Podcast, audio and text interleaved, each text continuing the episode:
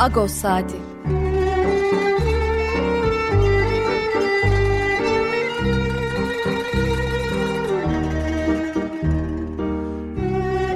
Haftalık Agos gazetesinin penceresinden Türkiye ve dünya gündemi. Agos'un mutfağından haberler, söyleşiler, olaylar.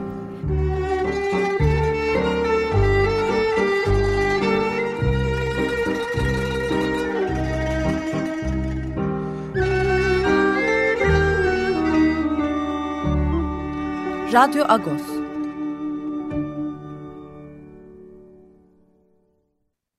Radyo Agos'tan günaydın, parlıyız. Ben Yetvart Tanzikyan. Yeni bir Radyo Agos'la birlikteyiz. Bugün 20 Ocak Cumartesi. Hangi şarkıyla başladık? Grup Vova, Yar Yar şarkısı. Hemşince bir şarkı. Grup Vova'yı sık sık çalıyoruz Radyo Agos'ta. Hemşince şarkılara ağırlık veriyorlar. Grup Bova'da bu şarkıyı bir Hrant Dink'i anma gecesinde ilk kez seslendirmişti. Biz de Hrant'ı andığımız programlarda bu şarkıyı zaman zaman çalıyoruz. Hakikaten çok güçlü bir şarkı. Evet, bu hafta dün Hrant Dink'i andık. Öldürülüşünün, katledilişinin 17. yılıydı. 17 yıl geride kaldı. Vurulduğu yerde yine bir araya geldik. Akışımızda buna göre birazdan Pakrat Estukyan'la haftalık olan sohbetimizi yapacağız. Tabii Hrant Dink'i anacağız. İkinci bölümde Hrant Dink'in avukatı idi. Dink ailesinin avukatlarındandı. Fethiye Çetin'le sohbetimiz olacak. Bilhassa cinayetten sonraki öncesini ve sonrasını konuşacağız. Son bölümde de Hrant'ın Arkadaşları İnisiyatifi'nden Bülent Aydın konuğumuz olacak. Hrant'ın Arkadaşları İnisiyatifi biliyorsunuz. Anma törenlerini organize ediyorlar, duruşmaları takip ediyorlar, duruşma öncesindeki basın açıklamalarını yapıyorlar. Bülent Aydın'da da yine bu 17 geride kalan 17 yılı konuşacağız. Akışımız genel olarak böyle. Dün de bu yılki konuşmayı, balkon konuşmasını Oya Baydar yaptı. Güçlü bir konuşmaydı. Çiğdem Mater'in de Bakırköy cezaevinden gönderdiği mektubu okundu daha doğrusu. Cumartesi annelerinden Besna Tosun okudu. Konuşmayı sitemizde bulabilirsiniz. Zaten bu haftaki manşetimizde anıyoruz. Özlem'le Sebat'la yan yana idi. Can Atalay'ın yazısına da yer verdik bu hafta. Silivri cezaevinden Can Atalay Hrant Dink için yazdı. Evet Pakrat abi, parlıyız. Parlıyız Yetvat, günaydın. Dün beraberdik Amba'da doğal olarak. Evet. Yine kalabalık bir grup toplandık. Vurulduğu yerde hem Hrant'ın sesini her yıl olduğu gibi dinledik. O sesi o konuşması, meşhur konuşmasından bahsediyorum. Anmadan önce o konuşmayı mutlaka dinliyoruz. O suç atlağını bulur konuşmasını. Onu her dinlediğimde hakikaten benim gözlerim doluyor, tüylerim diken diken oluyor. Bilmiyorum, sana da aynı şey oluyor mu? O konuşma Hrant'ın yapısını, karakterini, dünyaya bakışını da yansıtıyor aynı zamanda. Evet, kendisinden bağımsız bir hikaye anlatıyor Hrant orada, ama o hikayeyi anlatışında ve anlamlandırılışındaki duygu halini de yansıtıyor. Ve bu da bize Hrant'ın ne yapmak istediği, ne düşündüğü hakkında da birçok şey söylüyor. O anlamda çok değerli bir konuşma o konuşma. O yazı aslında esasen bir yazıydı o. Bu hikayeyi anlattığı yazı. Sonra da onu bir gazeteciye anlatması gerçekten de çok anlamlı. O yüzden de her sene neredeyse veya çok sık tekrar ediyoruz, duyuyoruz Hrant'ın sesinden o metni. Hepimizi duygulandırıyor. Evet, 17 yıl geçti cinayetin üzerinden. Gerçi biz Kasım ayında bir kez daha bu Hrant'ı cinayetini anma atmosferine girdik. Çünkü fail Ogün Samast tahliye edilmişti. Yine röportajlarla, yayınlarla cinayeti ve dava sürecini konuştuk. Bu hafta tabii doğal olarak bir kez daha pek çok yayın organı, artık bağımsız yayın organları daha çok bize başvuruyorlar. Büyük medya pek fazla bu işle ilgilenmiyor. İşin gerçeği bu. Ama en azından bizim sözümüzde çok fazla ilgilenmiyor. Belki onların istediği sözleri söylemiyoruz. Çünkü büyük medyaya bakılırsa bu iş çözüldü artık. Aydınlığa kavuşturuldu, ama Doğal olarak Dink ailesi, avukatları, Dink ailesi, biz ve adalet talep edenler hala biz bu cinayetin karanlıkta kaldığının üzerinde ısrarla duruyoruz. Dink ailesi, avukatları da zaten itirazlarını dile getirmişlerdi. Kamu görevlilerinin yargılandığı davayla ilgili olarak. Onların talepleri de kabul görmedi ve Anayasa Mahkemesi'ne gittiler. Dün nasıl, yani bu yılın atmosferi nasıldı? Onu sorayım sana. Bu dediklerim ışığında. Bu yılın atmosferi aslında bir gün öncesinde Meral Akşener'in yaptığı açıklamayla bambaşka bir boyuta büründü. Hatırlayalım, Meral Akşener, evet siyasi cinayetler vardı ama bunlar betçe cinayetlerdi derken, yani Sinan Ateş'in bir torbacı tarafından öldürülmesini nametlik saymış. Hani demek ki ideolojik donanımlı bir öldürürse metçe olacakmış gibi bir anlam çıkardı. Ve bu yılki anmaya da damgasını vuran bir şey. Üst üste geldi çünkü bu açıklama ve anma günü. Dolayısıyla bir zihniyetin de ifşası oldu bu.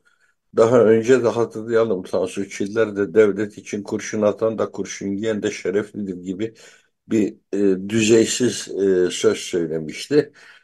Meral Akşener'i zaten biz ta o yıllardan siyasi duruşuyla biliyoruz ama uzun yıllar salt bu hükümete karşı, bu hükümeti devirmek anlamında, seçim yoluyla devirmek anlamında bir özne olarak görüldüğü için başka bir anlamlar yüklenmeye çalışıldı. Ama fabrika ayarları zaten bu ifadeyi gerektiriyordu. O da o ifadeyi kullanmış oldu. Bu seneki anlamda en çok olan bu. Onun dışında biz gene birçok yerde senin de belirttiğin gibi konuşmak durumunda kaldık. Birçok yer mikrofon uzattı, davet etti, gittik, geldik, konuştuk. Televizyon programları için konuştuk, belgeseller için konuştuk. Bunlar artık neredeyse 17 yılın rutini haline geldi. Her yıl bu ruh haline bürünüyoruz, bu mesaiye bürünüyoruz. Geçen yıllarda bununla ilgili birçok da seyahatler oluyordu ama pandemiden beri o süreç birdenbire çok ciddi bir değişime uğradı. Şimdi daha çok Zoom toplantıları, Skype muhabbetleriyle geçiyor her şey. Ama gene yoğun bir katılım vardı Agos'un önünde. Kalabalıktı orası gene.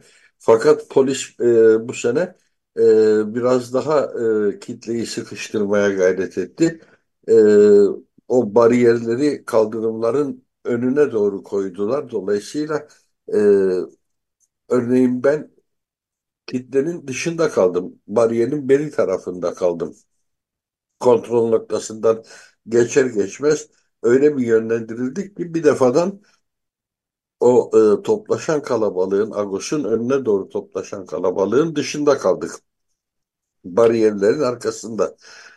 Oysa geçen senelerde o kalabalık bütün o kaldırımı da işgal edebiliyordu. Şimdi daha bir uzun alana yayıldı. Yani her sene biraz daha da engelleniyor. Sonra metro çıkışının, Pangaltı metrosunun kapatılması ne amaca hizmet ediyor?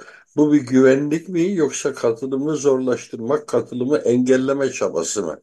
Aslında ikincisi daha geçerli oluyor. İnsanların oraya gelmesini zorlaştırmak, gelmesini engelleme gayreti daha yoğun yaşanıyor. Birkaç saat boyunca Pangaltı metrosu çıkışları kapatıldı. Tren Pangaltı'nda durmadı yani. Evet. Bir taraftan şu da konuşulabilir gibi geliyor bana. Her yıl bu anmalarda orada bir araya gelen topluluğun da arasına karışıyorum ben. Kimler gelmiş, nasıl bir ruha, nasıl bir kalabalık toplanmış.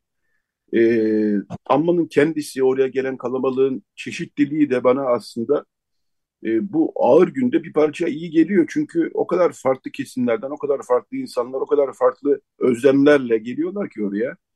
Hrant Dink anmaları sanki oraya milyonlar toplanmıyor. Ben de farkındayım. 10 binler, artık 10 binlerle toplanmıyor. Cenaze töreninde evet 100 bin kişi vardı belki ama son 5-6 yıldır bilhassa pandemiden sonra Artık 10.000'ler toplanmıyor ama gene de ciddi bir kalabalık toplanıyor orada. Ve o kalabalığın toplanması böylesine ağır bir günde biraz Hrant Dink'in aslında böyle bu özlemleri, Türkiye'nin demokratikleşme, insanca kardeşçe yaşama özlemlerini de simgeleyen bir buluşma gibi oldu. Güç veriyor bana biraz. Bilmiyorum, sen de aynı şeyleri hissediyor musun? Kesinlikle ben de aynı şekilde hissediyorum. Artık bu biz Türkiye'de çünkü sokağı eylem alanı olarak kullanma kültürünü kaybettik.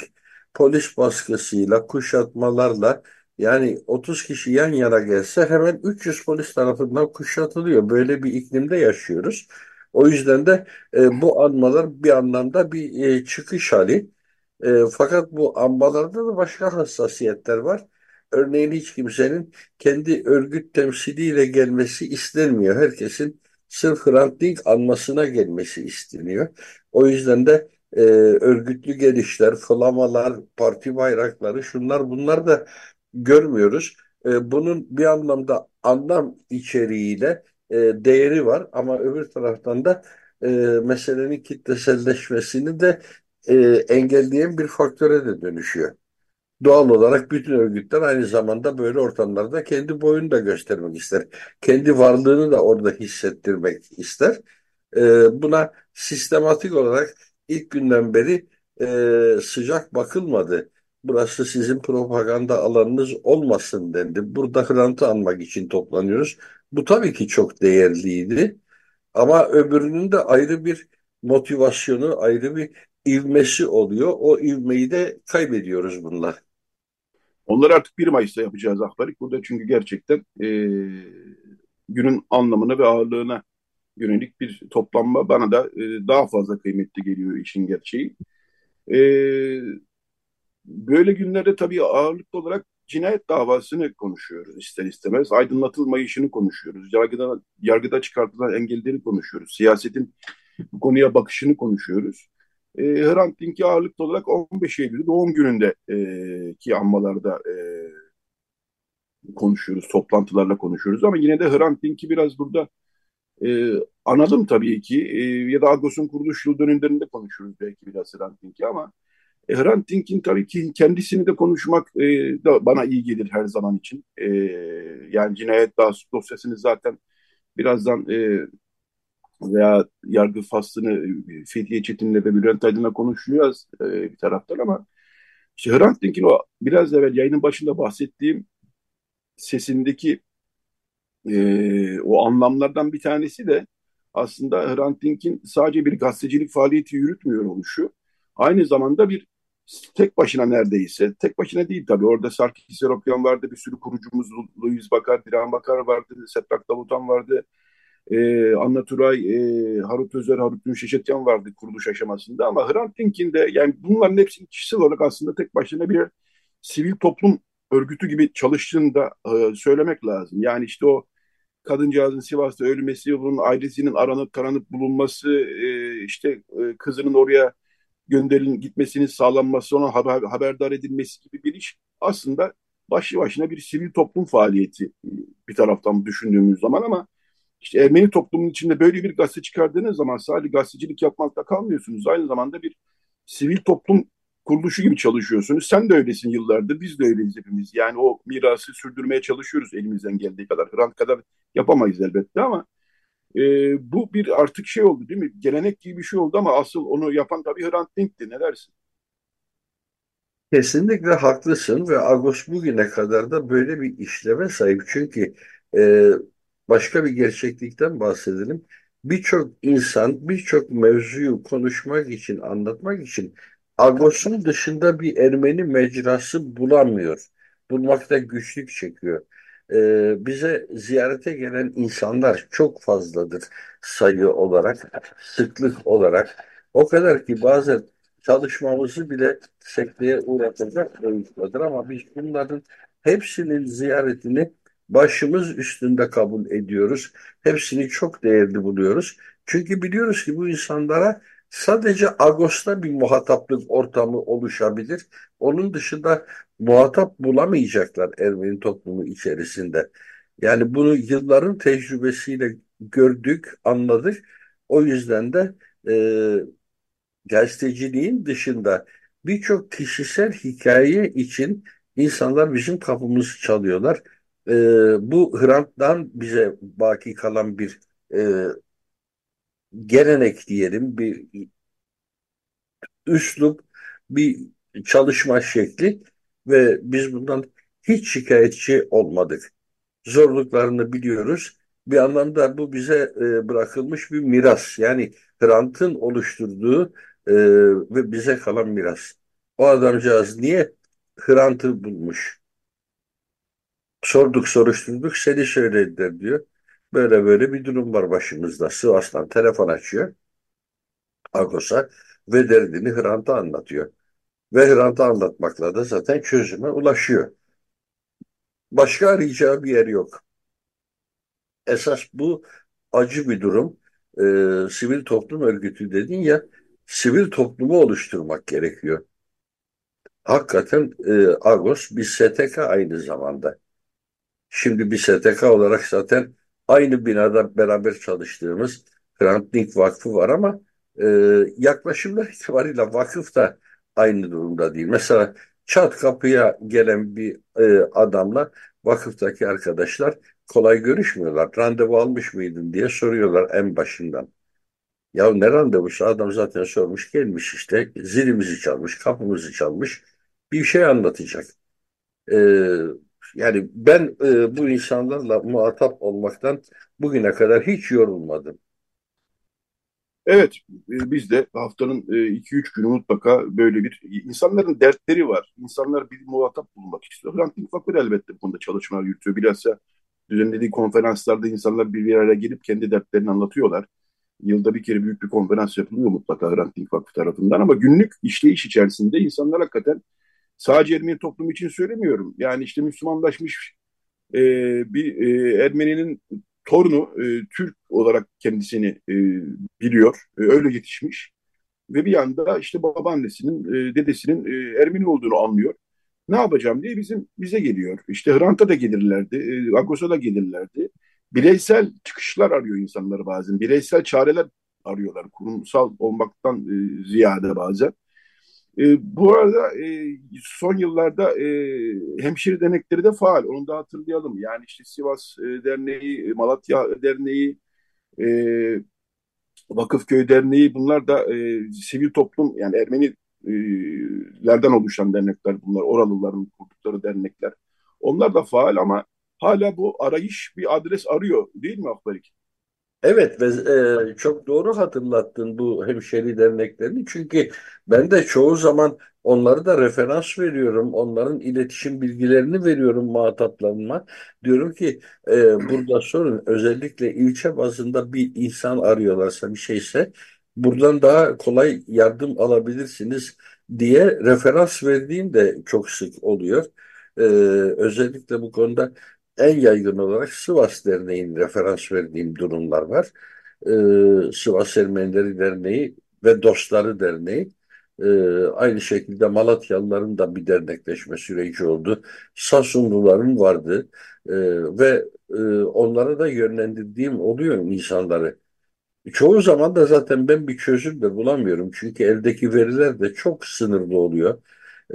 Bilgiler, veriler çok sınırlı oluyor. Bir duyum üzerine.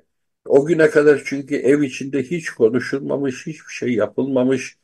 Hatta bazen insanlar geliyorlar, diyorlar ki filanca tarihe kadar bir yazışmalar vardı ama o da koptu. Peki o yazışmadaki adres neydi diyorum. Onun da cevabı yok. Belli ki o mektuplar da saklanamamış. Birileri birileriyle bir iletişim içerisinde olmuşlar belli bir zamana kadar. Fakat sonra kopmuş. Belki de rahatsızlık yaratmış o iletişim içinde olmak. Bir nesil önceki insan için. Bilemiyorum. Ama bugün onun torunu büyük bir merakla o izi sürmeye çalışıyor. Bunları sorabileceği yaşlılar çoğunlukla göç etmiş oluyorlar öbür tarafa. Ve o çaresizlikle, çok sınırlı bilgilerle bizim kapımızı çalıyor. Neye nasıl ulaşırım diye bilgi soruyor. Evet, Ahbarik, bu hafta da olağan sohbetimizi yaptık. Daha çok konuşuruz. Gündem çok yoğun aslına bakarsan ama Bu haftayı tabii bugünkü yayını tabii ki Hrant Dink'e ağırlıklı olarak ayırdık. Çok teşekkürler Akbarik. Geçen hafta bir Zehra Bilir çalmıştık. Bilmeyenler çok sevdiler. Bilenler zaten biliyorlar. Onlar da mutlu oldular. Bu hafta bir Zehra Bilir daha çalalım.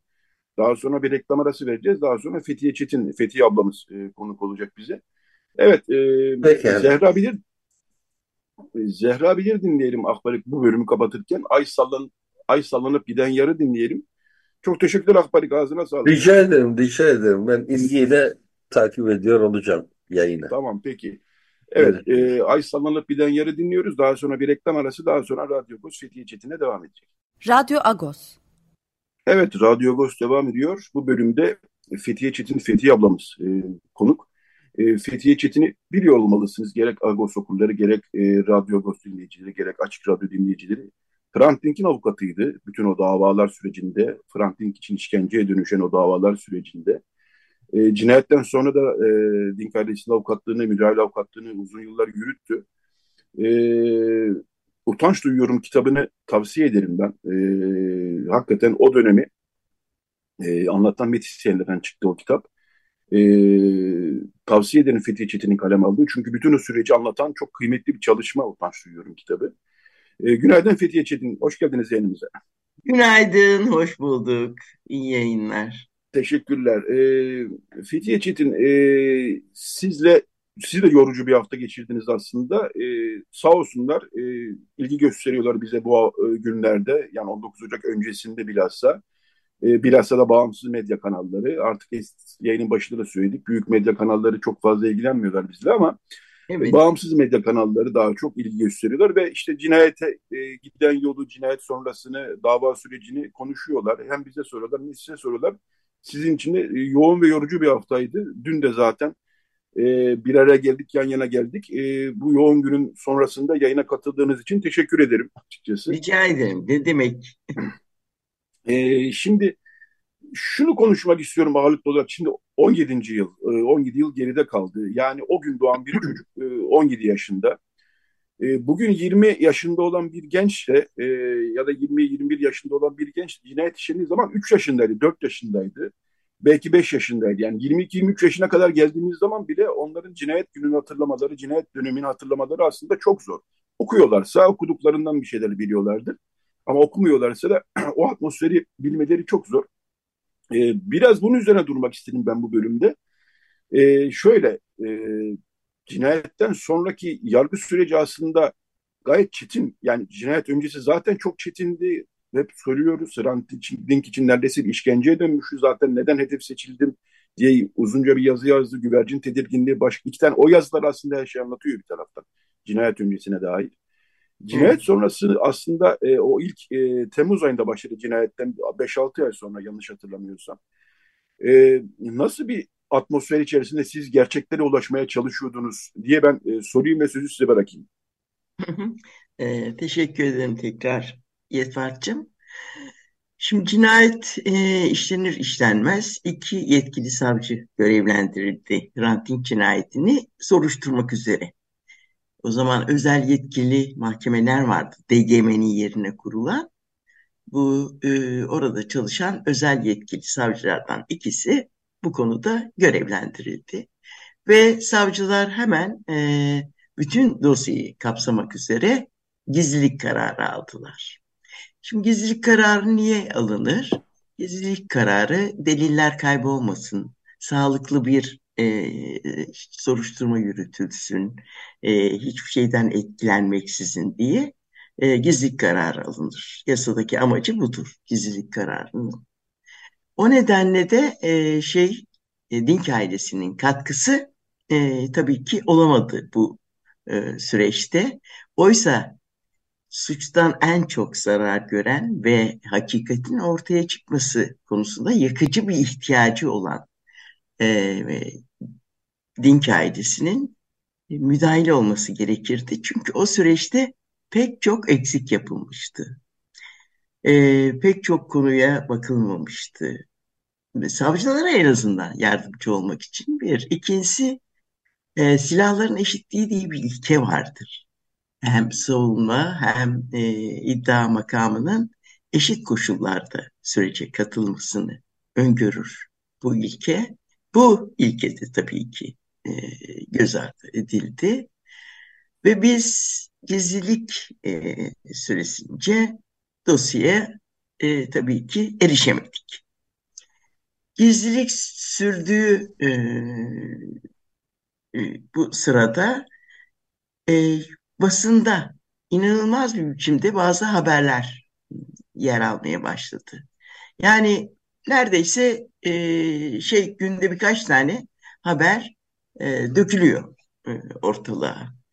Mesela Ogün Samast'ın Samsun'daki bayraklı görüntüleri. Ogün Samast kimdir? Ogün yeni doğanlar için söyleyelim. Hrant Dink'in tetikçisi, yani arkasından silahla ateş eden genç. Onun jandarma ve polis eşliğinde elinde bayrakla yer aldığı fotoğraflar da servis edildi. Başka haberlerde. Bunların hepsi doğruydu aslında. Doğruydu ama ne yazık ki biz bunu bilmiyorduk. Savcılar da basından öğreniyordu. Evet. Çok ilginçtir. Ve zaten bu süreç boyunca şu oldu. Sonra fark ettik ki devletin içerisinde kıyasıya bir savaş var. İktidarı ele geçirmek için birbirleriyle inanılmaz bir biçimde kavga eden bu tarafların kavgasından ortalığa dökülen bazı biz belgeler ve fotoğraflarla bundan haberdar oluyoruz. Pek çoğundan savcıların da haberi olmuyordu. Biz alıp götürüyorduk savcıya.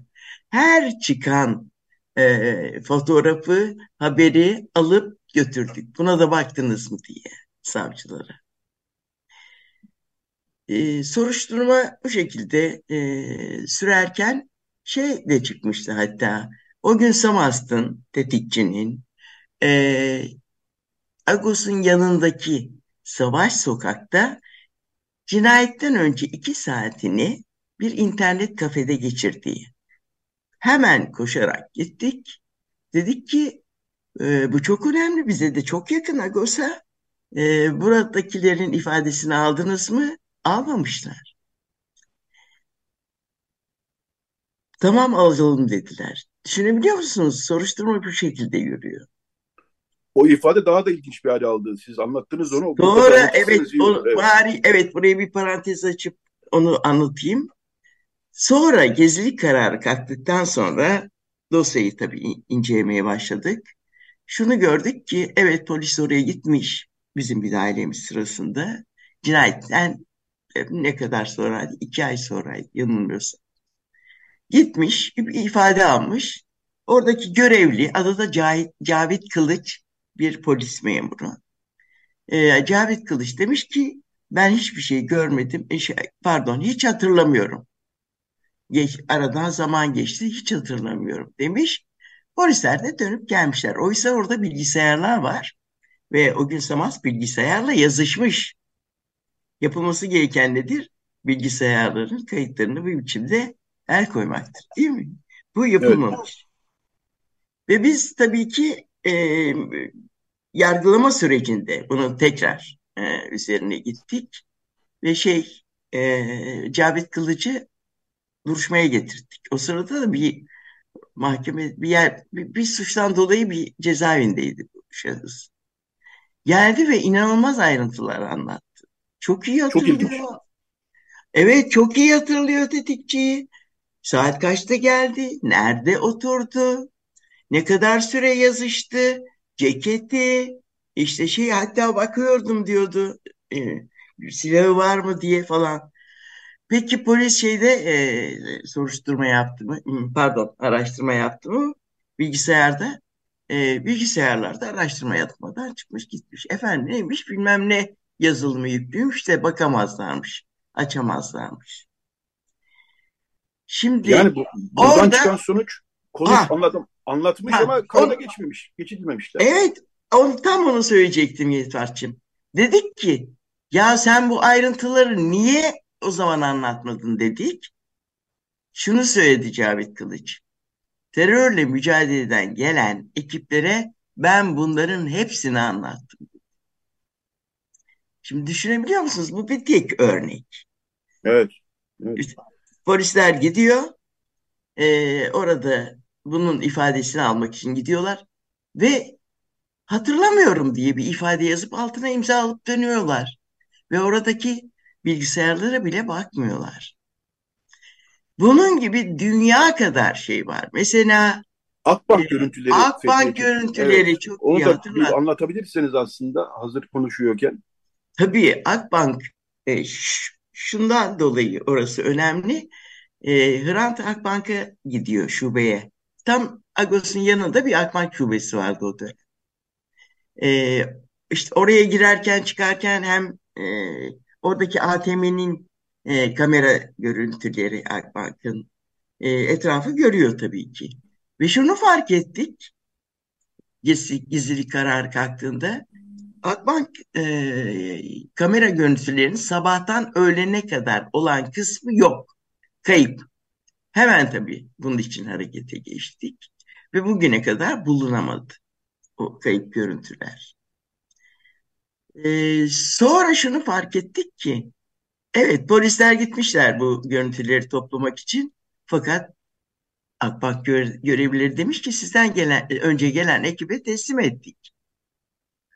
Yani cinayet işlenir işlenmez orada bir takım görevliler, kamu görevlileri Akbank'a gitmişler, bütün kamera kayıtlarını almışlar, onları inceleyip bir kısmını yok edip öyle oraya koymuşlar.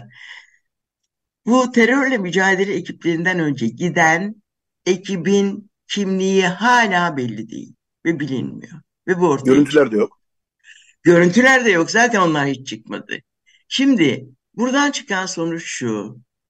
Cinayet işleniyor.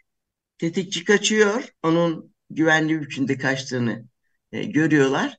Ve çevredeki bütün delilleri anında yok ediyorlar. Bir grupta bununla demek ki görevli. En azından bunu anlıyoruz. Evet, buradan. Evet. Şunun için anlıyoruz. Çünkü ileride Saray Kumaşçılık diye bir şey var. Kumaşçı dükkanı var. Onun kamerasına bir görüntü takılmış. Ogün Samast koşuyor sokağa. Koşuyor ve koşarak devam ediyor. Arkasından iki kişi onun takip ediyorlar. Kaçtığından emin olmuş gibi orada bir inşaata girip kapıyı kapatıp çıkmıyorlar. Orada tabii daha sonra biliyorsunuz kıyamet kopuyor. İnsanlar koşuyor, geliyor, bakıyor falan filan. Panik şu bu. Onlar inşaatın içinde. Şimdi biz bu iki kişiden tabii şüpheli, çok şüpheli bunların tavırları. Bunların hiç değilse kimliğini bulalım dedik. Bu çok önemli. Bugüne kadar bu da bulunmadı. Her türlü yolu da denedik, olmadı. Evet, görüntüler adli tıba gitmiş, oradan bulamadık demişler. Halbuki yani çok kolay bu. Çok haklısın. Adli tıp görüntüler yetersiz dedi. O zaman İstanbul Üniversitesi'ne gönderin dedik. Gönderilmedi. Gönderin dedik. Dava bitti zaten. Ve o konuda öyle kaldı. En ilginç şeyi söyleyeceğim. Bütün bunlara yapılırken savcıları da çok affedersiniz. Yani ayakta uyutmuşlar. Şundan dolayı. Dosyayı aldığımızda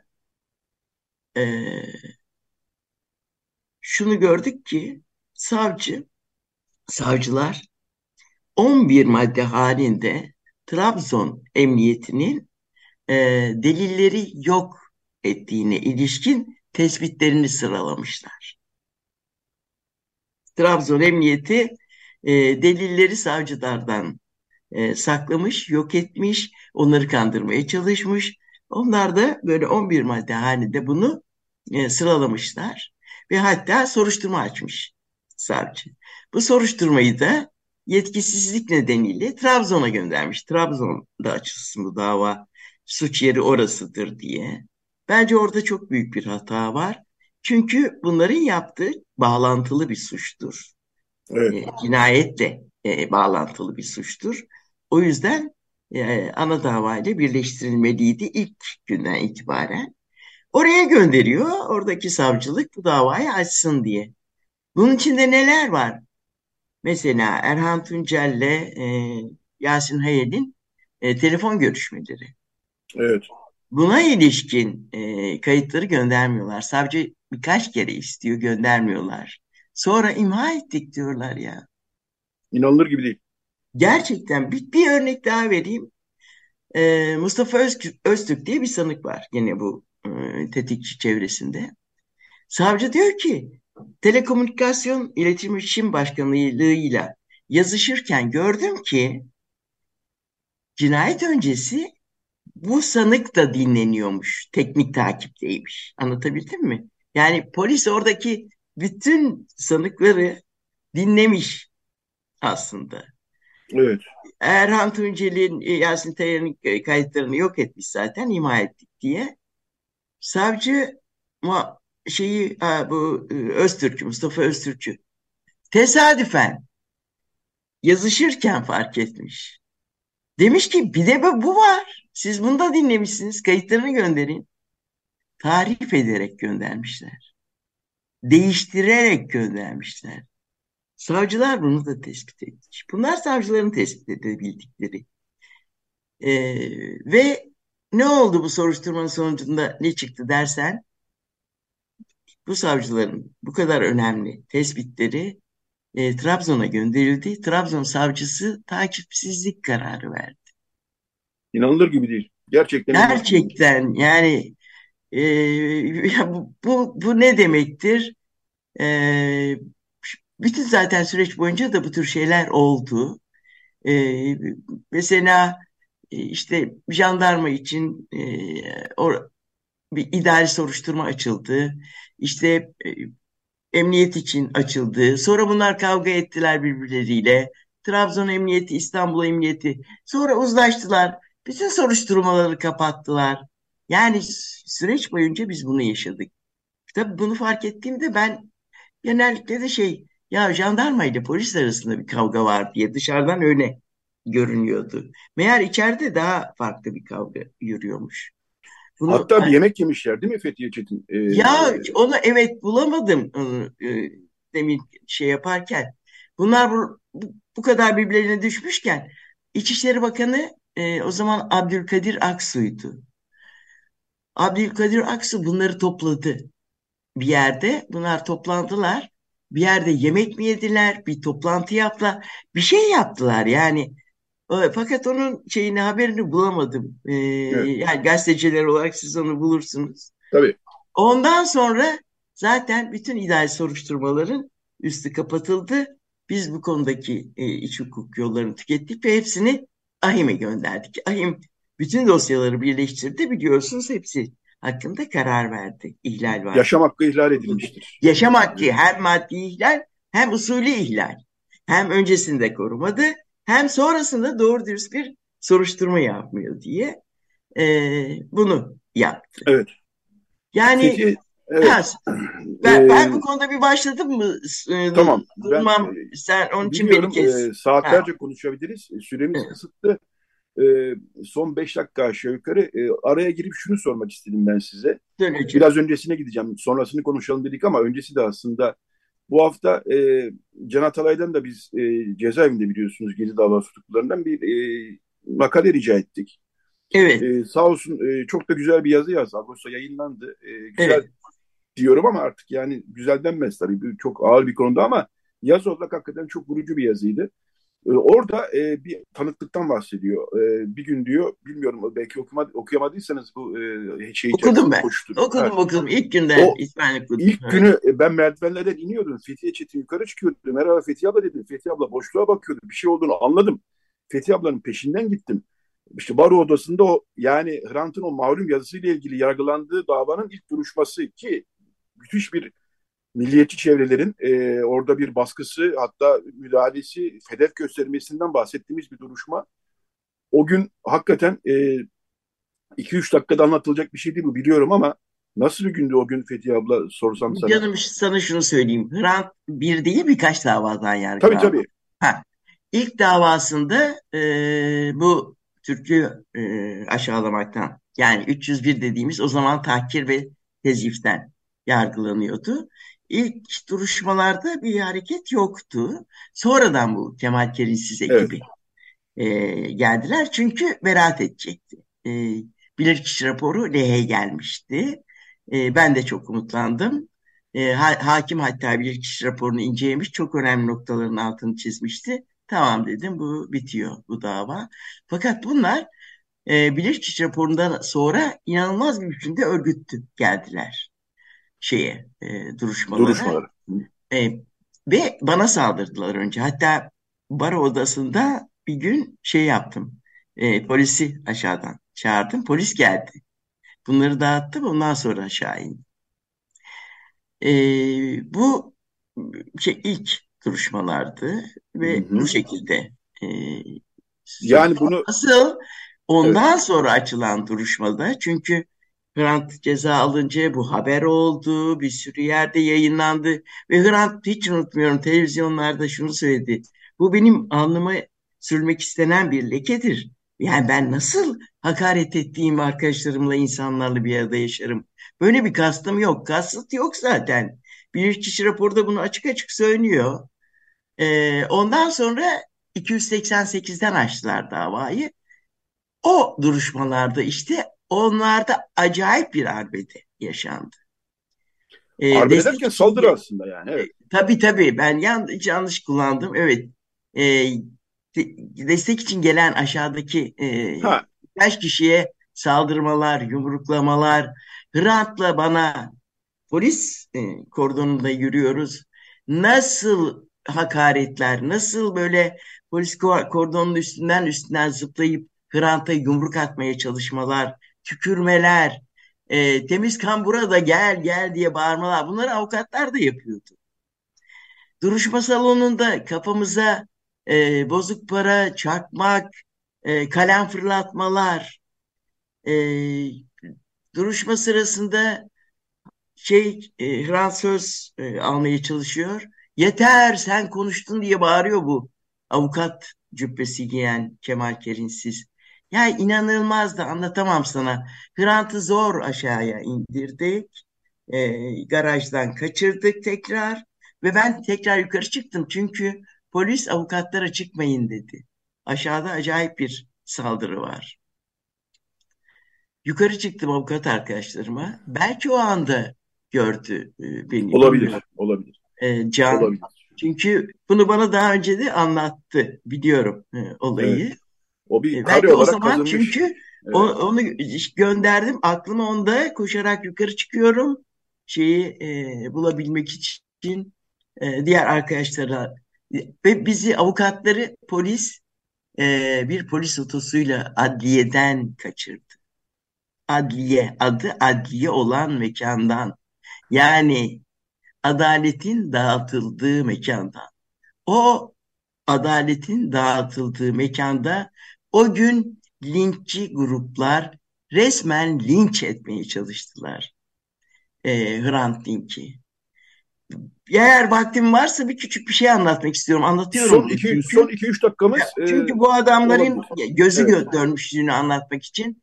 Evet. Polis bizi ve o küçük destek için gelen grubu otobüse bindirdi. En önde oturuyorum. Görüyorum dikiz aynasından bu yandaki arkayı. Polis kordonunu yarmaya çalışıyorlar. Sonunda birkaç kişi yardı. Geldiler. Otobüsün kaportasını tutuyorlar. Hareket etmesin diye. Vuruyorlar, yumrukluyorlar. Bir tanesinin kaportayı ısırdığını gördüm böyle bağırarak. Düşünebiliyor musun? Gözü dönmüş bir güruhtu bu. Ve bunlar Hrant Dink'i ele geçirselerdi ne olacaktı diye o gün ürperdiğimi hissettim. Gerçekten çok inanılmazdı. Yani ben bu konuda her seferinde çok etkileniyorum anlatırken. Haklısınız. O günleri de travmatik günler tabii. Dönmenizi istemezdim açıkçası ama Can Atalay'ın da bahsettiği gençler de belli bir yaşta olanlar hatırlıyor günleri aslında ama yayının başında da söylemiştim. 20 yaşında olan bir kişi o günlerde 3 yaşındaydı, 2 yaşındaydı. Bugün onları da hatırlatmak adına bu konuyu açıyorum. Yoksa sizi üzmek için değil. Sadece ben kendi şeyimi anlatmak için. Çok etkileniyorum ve sözü de kesmeden anlatıyorum, uzatıyorum yani. Evet, evet. Dünyada aşırı sağ dediğimiz şey Türkiye'de milli refleks diyorlar ya, asıl meselemiz herhalde bu aslında. Evet. Bir taraftan da. Yani siz geçen hafta Hrant Dink Vakfı'nın düzenlediği bir dizi söyleşi vardı. Orada da konuştunuz Hülya Deveci ile birlikte. Bu arada Hakan Bakırcıoğlu'nu buradan mutlaka analım. Bütün söyleşi dizisi boyunca biz gazeteciler andık, siz andınız, herkes andı. Çok emek verdik gerçekten bu davaya. Geçen yıl kaybettik onu. Çok genç bir yaşta. Evet. 50 yaşında kaybettik Hakan Bakırcıoğlu'nu. Buradan bir kez daha analım. Maalesef. Siz de şeyde de bahsettiniz, söyleşide de bahsettiniz zaten tüm bu süreçten ve yalnızlaştırıldığını aslında o zaman söylediniz Hrant'ın. Evet. Bu çok önemli bir tespitti. Yani büyük medya eliyle, siyasetçiler eliyle o dönem için söylüyorum, 2005-2006 için söylüyorum. Dolayısıyla o dönemde Hrant Dink'e destek veren herkes çok kıymetli. Yanına duran herkes çok kıymetli. Bu anlamda da Oya Baydar, dünkü konuşma yapan Oya Baydar da Hrant Dink için düzenlenen bir destek toplantısına katılan isimlerden birisiydi. O fotoğraflardan hatırlıyorum ben onu. Evet, evet. Bu şeyden ceza aldıktan sonra ilk şeyden. Agos'u ziyaret etmişlerdi. Agos'u evet ziyaret edenler arasındaydı. Doğru. Oya Baydar da o isimlerden biri. Dolayısıyla o dönemde Hrant Dink'in yanına duran herkes hakikaten çok kıymetli bir iş yaptı. O buradan da o hakkı teslim etmek siz başta olmak üzere. Vallahi ben isimlerini saymak isterim. Avukat arkadaşlarım vardı. Özellikle bu ilk duruşmada bile beni yalnız bırakmamak için yanımda gelen, her duruşmaya 2 ya da 3 avukat arkadaşım gelirdi. Hepsinin ismini saymak isterim. Burada tabii, vaktim varsa sayarım da. Var. 2 dakikada avukat Avukat Zeynep Aydın benim ortağımdı. Bana saldırılınca o ilk duruşmalarda başka kimse yoktu destek için gelen. Mesela o, Sedat Sadioğlu, Hasan Alıcı, bunlar yalnız gitme deyip hiç değilse yanında biri ya da ikisi bulunuyordu. Sonra Yücel Sayman, Ergin Cinmen, Bahri Belen, şu anda aklıma tabii ki tam gelmiyor ama Tora Pekin'i hatırlıyorum mesela. Özellikle Hrant'ın yanında durmuştu o ikinci davanın duruşmasında, o inanılmaz şey geçen duruşmada. Hani Hrant'ı korumak için. Evet. Onu hatırlıyorum. Ayrıca içeride Ufuk Uras'ı hatırlıyorum. Erol Kızılelma'yı hatırlıyorum yanılmıyorsam. Aşağıda çok önemli Çiğdem Mater vardı. Tabii. Çiğdem de hatta yumruk yemişti. Öyle hatırlıyorum. Evet. Özlem Dalkıran vardı. Müge Sökmen vardı. Emel Kurma vardı. Ayşegül Altınay vardı. Feza vardı. Fezat Kürkçüoğlu. Evet. Evet, Kürkçüoğlu adını şimdi soyadını çıkaramadım. Şimdi unuttuğum birkaç kişi daha olabilir. Çünkü çok az sayıda insan vardı. Bunu hatırlayıp kitaba yazdım. Evet. Kitapta. Şimdi öyle sayarken bazen unutabiliyorum. Tamam. En azından bu arkadaşlarımız o süreçte. Olalım. Evet. Utanç Duyuyorum kitabının da mutlaka eğer okumayan varsa Fethiye Çetin'in Utanç Duyuyorum kitabında mutlaka edinmelerini tavsiye ediyoruz. Çok teşekkürler Fethiye abla. Fethiye abla diyorum, dinleyicilerimiz kusura bakmasınlar. Lütfen ne demek aramızda. Elbette. Çok teşekkürler, ağzına sağlık. Biz bu konuları saatlerce konuşuruz ama süremiz de kısıtlı. Şimdi yeni bir konuğa geçeceğiz. Ağzına sağlık, emeğine sağlık. Her şey için çok teşekkür ediyoruz. Yayına katıldığın için ayrıca teşekkür ediyoruz. Ben teşekkür ediyorum Yetvart'cığım. Hoşça kal canım. Teşekkürler. Evet, bu bölümü şarkı çalmadan bitirdik. Saatlerce konuşabildik Fethiye ablayla, biliyorsunuz Fethiye Çetin'de. Şimdi hemen bir reklam arasına gidelim. Reklam arasından sonra Hrant'ın Arkadaşları İnisiyatifinden Bülent Aydın konumuz olacak. Evet, bir reklam arası. Radyo Agos devam ediyor. Radyo Agos. Evet, Radyo Agos devam ediyor. Hangi ezgiyi dinledik? Halil Evdil'e, ünlü bir Kürt müzisyen, Erivan Radyosu'nun da çok önemli müzisyenlerinden bir tanesiydi. Ney, kaval ve zurna konusunda biraz. Aynı zamanda bir besteciydi. Erivan Radyosu'nun dediğim gibi önemli sanatçılarından bir tanesiydi. Ermenistan'da doğdu zaten. 90'larda da Bakü'de hayatını kaybetti. Bunu şarkıyı hareketli bir şarkı olmakla beraber biz Hrant'ı anarken daha çok ağır şarkılar çalıyoruz ama bu hareketli ezgiyi çaldık halkların kardeşliği adına. Çünkü Erivan Radyosu gerçekten çok önemli bir 60'larla 70'lerle 80 60'larla 70'lerle bilhassa çok önemli bir fonksiyon üstlenmişti. Dolayısıyla buradan da Halil Evdile'yi de bir almış olalım. Koçeri Ezgi'nin ismi. Şimdi Bülent Aydın konuğumuz, Hrant'ın Arkadaşları İnisiyatifi'nin üyesi ve yıllardır davayı takip ediyor Hrant'ın Arkadaşları, biliyorsunuz. Günaydın Bülent Aydın. Günaydın Yeto, kolay gelsin. Agos dinleyicilerine sevgiler. Evet, dün yine anma toplantısını organize ettiniz. Sen mikrofon başında kalabalıkları, hem konuşmaları yaptın hem de işte o her yıl duyduğunuz ses var ya, o ses Bülent Aydın işte. Bilmeler için de buradan söyleyelim. Hem de kalabalıkları bir şekilde yönlendirdin demeyelim de akışa uydurmaya gayret ettin. Anmanın akışına uydurmaya gayret ettin. 17 yıl oldu Bülent Aydın. Evet. Dile kolay. Ama en büyük ter döktüğünüz gün herhalde Hrant Dink'in cenaze günüydü değil mi? Yani elbette öyleydi. 100 bin kişinin katıldığı bir anmadan, cenazeden bahsediyoruz. Müthiş bir organizasyondu ve siz Hrant'ın Arkadaşları olarak çok büyük ter döktünüz o gün gerçekten. Öncesinde tabii elbette.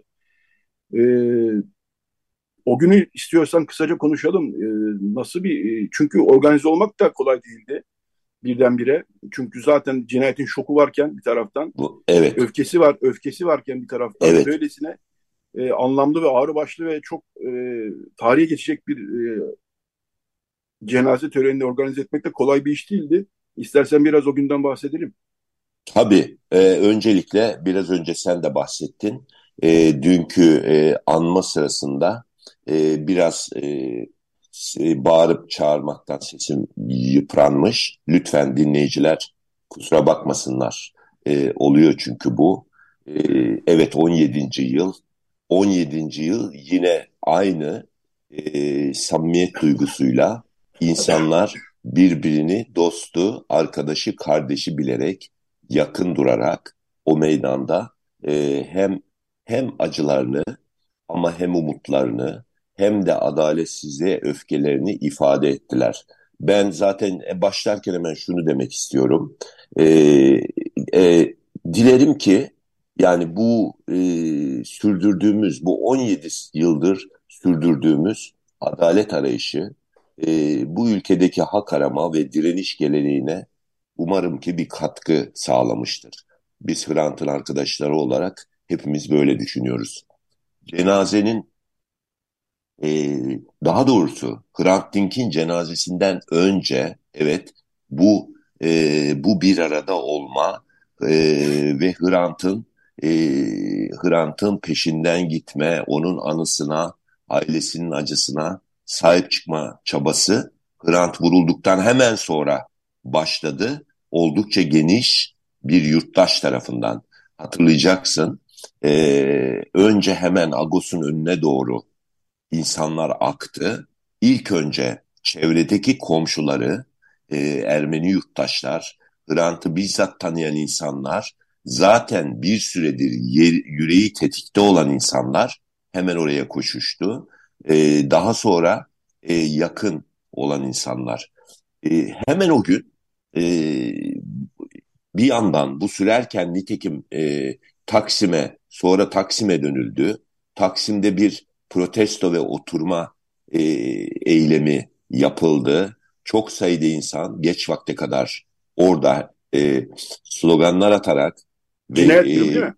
Evet evet, hüznünü paylaşarak oturdu.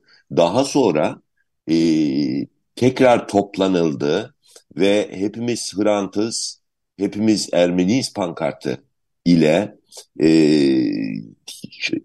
Agos'un önüne yürüdü o kalabalık. Agos'un önünde o gün akşam karanlık bastığında işte mumlar, gözyaşları, sloganlar, bir etkinlik daha oldu. Bu esnada bir yandan da hemen ertesi günden başlayarak, biliyorsun 4 gün sonra oldu cenaze töreni. Evet. Hemen ertesi günden başlayarak bir cenazeyi organize etmek için bir komisyon, bir komite oluşturuldu. Şöyle hatırlıyorum, Taksim'deki İpek Sokak'taki Makine Mühendisleri Odası'nın toplantı salonunda toplandı insanlar. Ben de vardım o toplantıda ve içinde aydınların, gazetecilerin, sendikacıların, Çünkü disk temsilcisi, TMMOB temsilcisi gibi o dönem toplumsal mücadelede önemli rolleri olan arkadaşlarımız da orada vardı. Tayfun Mater, Hakan Tahmaz, yani bugün de Hrant Dink, Hrant Dink'in arkadaşları içerisinde olan insanlar vardı ve bir çerçeve oluşturuldu. Bir yandan emniyet, valilik yetkilileriyle görüşmeler oldu. Dink ailesinin avukatı Fethiye Çetin de var bu temasların içerisinde. Biz bir gün önce Tayfun Mater'le yürüyüşten önce Agos'un önünden başlayarak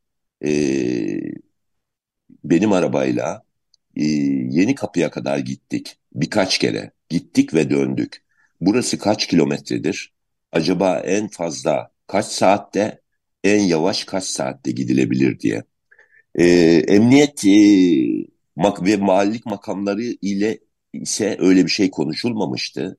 Onlar daha çok Taksim'e kadar, herhalde buradan Taksim'e kadar cenazeyle bir yürüyüş olur. Oradan da cenaze arabası mezarlığa doğru yola çıkar diye düşünüp buna göre bir tertibat almışlardı.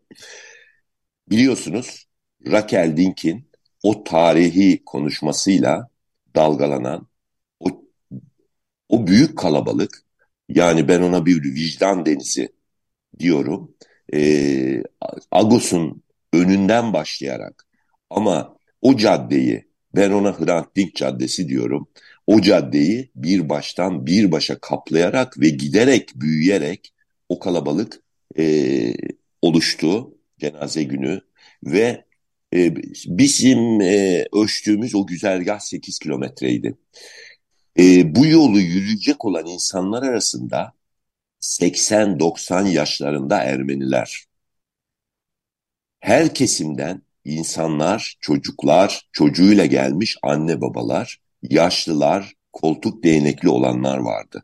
Yani bugüne kadar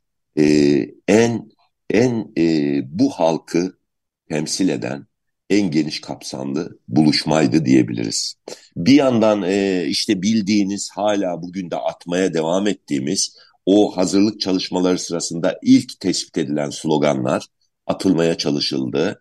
Bu arada o cenazede kullanmak üzere daha önce savaş karşıtı mücadeleden gözlerin alıştığı, kullanışlı gayet olan o yuvarlak lollipop şeklindeki dövizleri hemen Hrant Dink'in vurulduğu gün tespit edip sözleri, hasbelkader grafikerim, ben o dönemde çalışıyorum bir basın kuruluşunda. Evet. Onları hazırladım. Bugünkü lollipoplarımızdır aşağı yukarı. Farklı olarak Katil 301 diye bir lollipop hatırlıyorum. Çünkü Hrant Dink'e atılan kurşun namluya bu maddeyle sürülmüştü.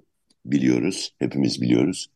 Ve yavaş yavaş Rakel'in konuşmasından sonra Aydın abinin elinde mikrofonla otobüsün üzerinde olduğu, o otobüs ama zorlukla o sırada hareket ediyor.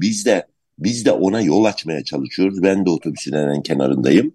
Birazcık kımıldadı. Yani Agos'tan Taksim'e doğru giderken askeri müzenin oralara zorlukla gelindi. Bu arada zaman zaman anonslar oluyor. Daha çok sessizlik halinde arada sloganlar atılıyor. Fakat kalabalık gittikçe büyüyor ve gittikçe büyüyor. Aydın abi, ki onu sevgiyle anıyorum. Dün anma sırasında da Aydın Engin ilk andan itibaren hem Agos'un yayın faaliyetinin kesintisiz devam etmesi için, hem Hrant Dink'in anısına sahip çıkılması için, hem devam eden yıllar boyunca adalet mücadelesi için ve 19 Ocaklar için her yıl en çok emeği olmuş insanlardan ve yani şöyle demekte bir sakınca yok, Hrant'ın arkadaşlarının abisidir.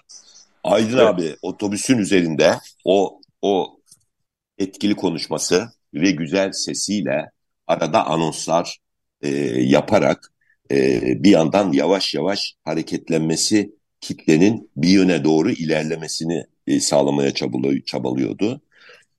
Ben otobüsün hemen kapısındayım. gel Bülent Aydın dedi, beni yukarı çağırdı. Ben de biliyorsunuz gene hasbelkader gür sesiyle çeşitli toplumsal mücadele alanlarında sesi duyulmuş kişilerden biriyim.